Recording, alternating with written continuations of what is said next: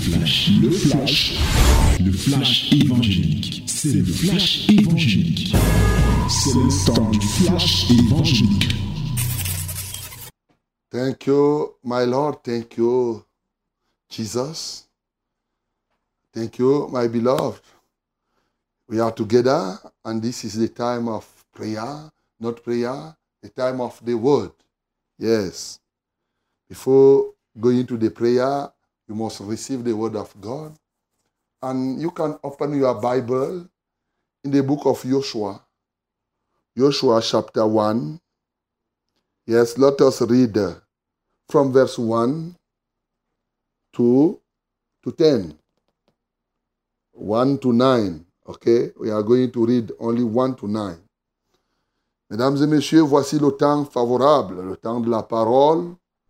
Lisons la Bible dans Josué chapitre 1, 1 à 1 à, à 9. Nous lisons tous ensemble au nom de Jésus. 1 de 3. Après la mort de Moïse, serviteur de l'Éternel, l'Éternel dit à Josué, fils de Nun, serviteur de Moïse, Moïse, mon serviteur, est mort. Maintenant, lève-toi, passe Jourdain, toi et tout le peuple, pour entrer dans le pays que je donne aux enfants d'Israël. Tout lieu que foulera la plante de votre pied, je vous le donne comme je l'ai dit à Moïse. Vous aurez pour territoire, depuis le désert et le Liban jusqu'au grand fleuve, le fleuve de l'Ephrata, tout le pays des Déciens jusqu'à la grande mer vers le soleil couchant. Nul ne tiendra devant toi tant que tu vivras. Je serai avec toi comme j'ai été avec Moïse.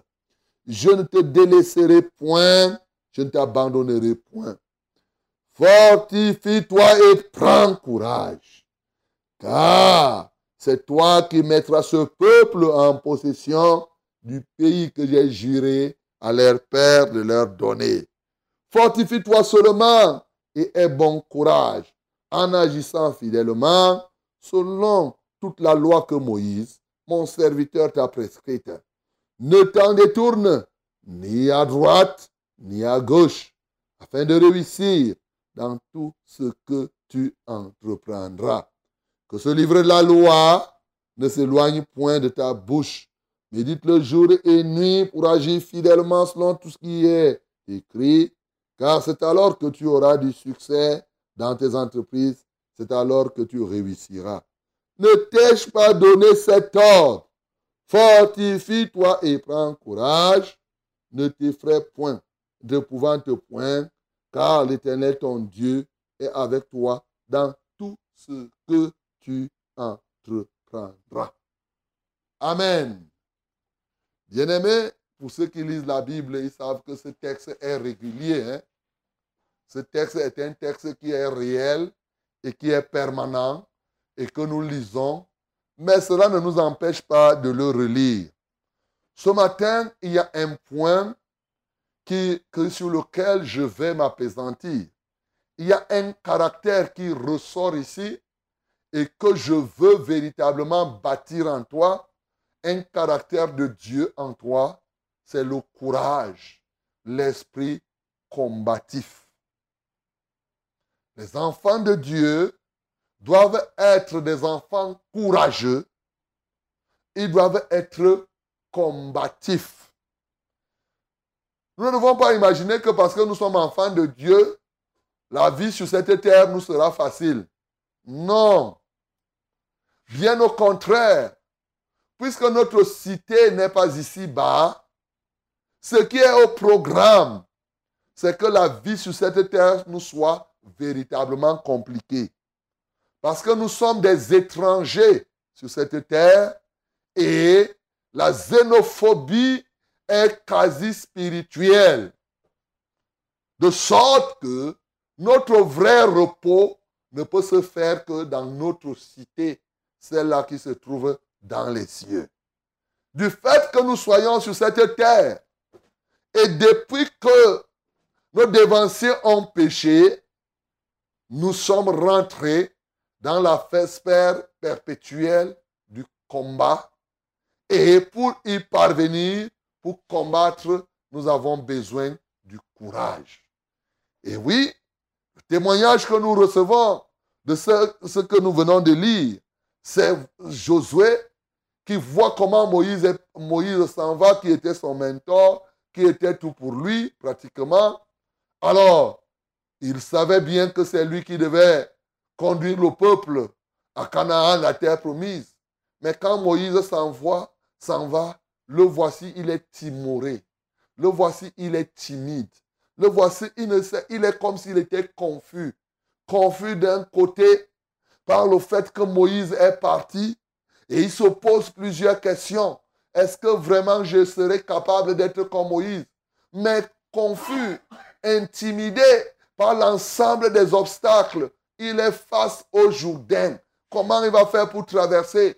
Intimidé aussi par le peuple. Ce peuple était un peuple qui avait dérangé Moïse pendant longtemps, au point où à cause de ce peuple, véritablement, Moïse ne pouvait pas être en paix. Lui, Josué, qui par ailleurs avait fait l'exploration, il était parti voir Canaan. Lui, Josué, qui avait le courage à un moment avec Caleb pour dire que vraiment, si l'Éternel est avec nous, nous allons prendre ce territoire. Là, là, là, il est timoré. Là, là, il lui manque le courage. Pour dire vrai, là, il monte dans son esprit un sentiment de peur. Un sentiment de peur. Voilà pourquoi Dieu lui applique une thérapie, celle que je veux t'appliquer ce matin, mieux encore, celle que lui-même vient t'appliquer. Oui, le courage, c'est un caractère qu'il te faut avoir, pas pour un jour, mais de manière permanente. le, courage, c'est quoi? C'est cette force-là que tu as pour affronter les contrariétés. C'est ce sentiment, cette force qui te pousse à agir sans avoir peur. Oui, le contraire de courage, c'est la lâcheté. Le contraire de courage, c'est la peur. Donc, tu as besoin de cette force-là. Tu as besoin de ce caractère-là.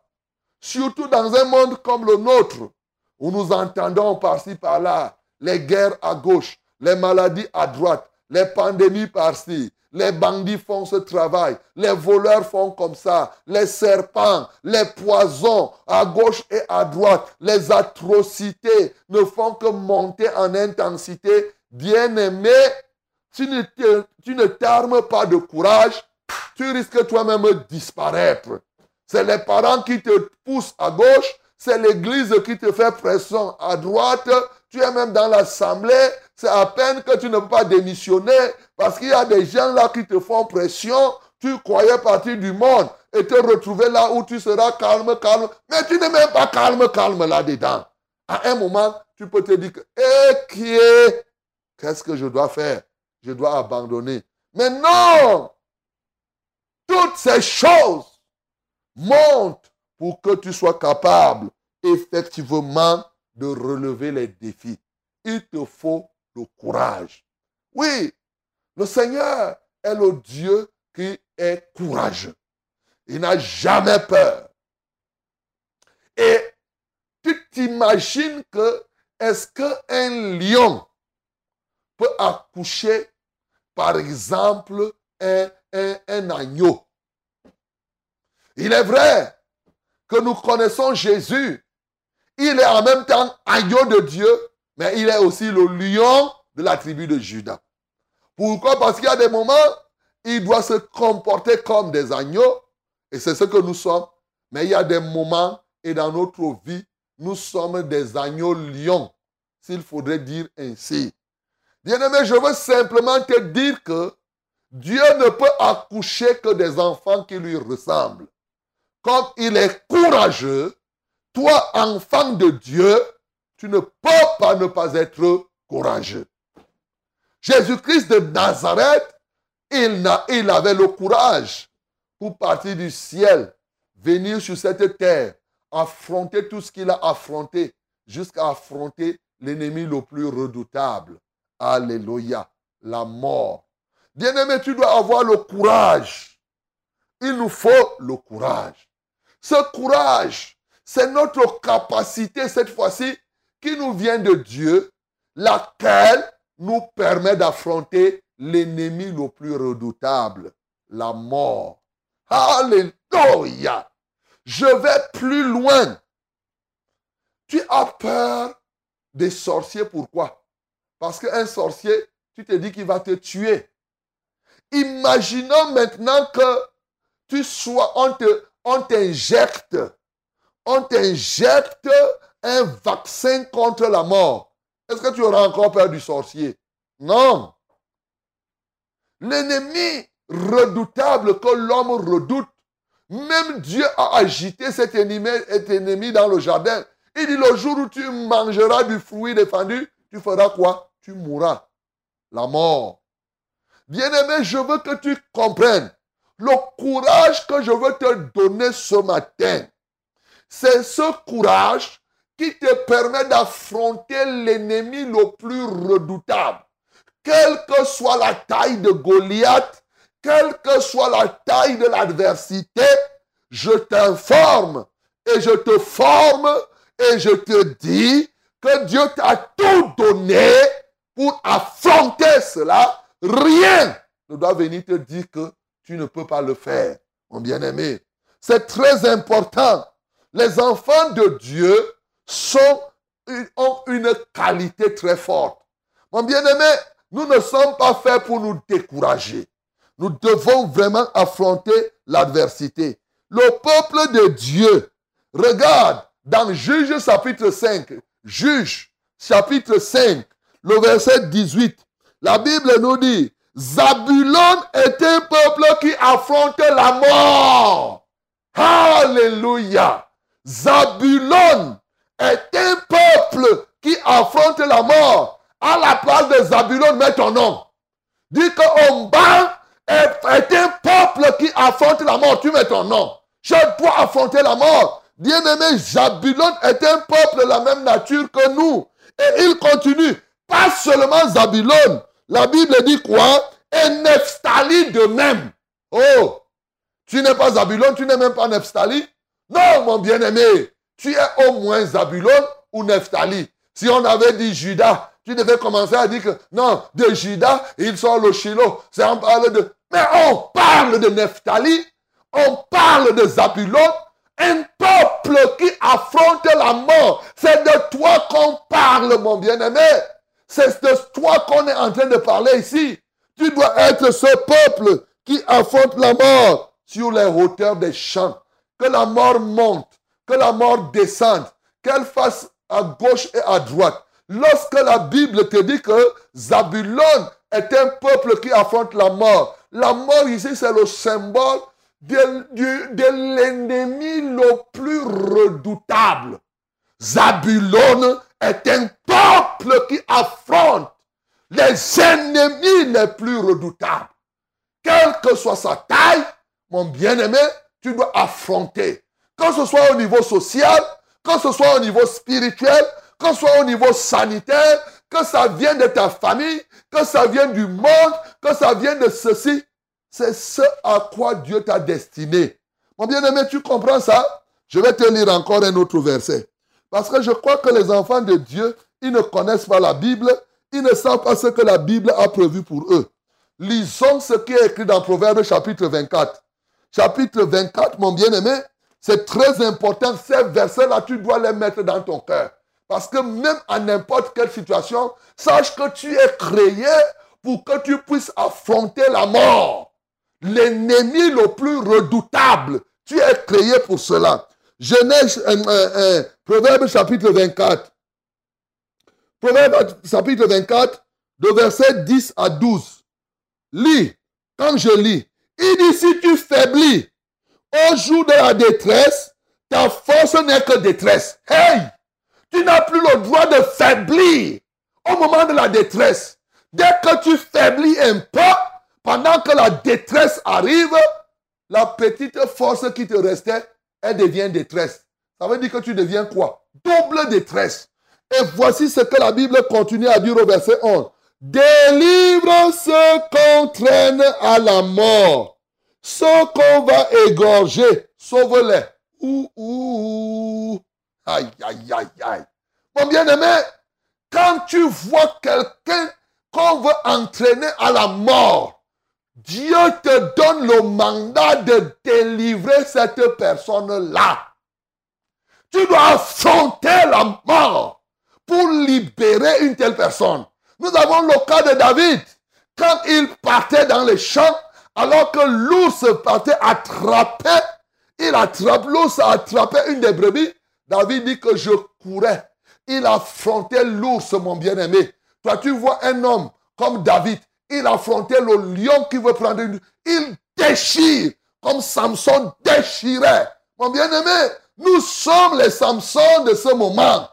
Nous sommes ceux-là, les David-là, qui devons apprendre à affronter les ours, les loups et tout cela. Nous ne sommes pas appelés à fuir quand ses ennemis se tiennent. Il dit, si tu vois quelqu'un, ça veut dire que même si quelqu'un traverse une situation pourrie comment, même si ton enfant est déjà au seuil de la mort, souviens-toi que tu es Nephtali, que tu es Zabylon et que tu as le mandat. Dieu te donne la consigne tu dois délivrer cette personne qu'on est en train de conduire à la mort. Le verset 12 te dit ceci. Si tu dis, ah, je, nous, nous ne savions pas. Celui qui pèse les cœurs, ne le voit-il pas? Celui qui veille sur ton âme, ne le connaît-il pas? Et ne rendra-t-il pas à chacun selon ton œuvre? No way to escape.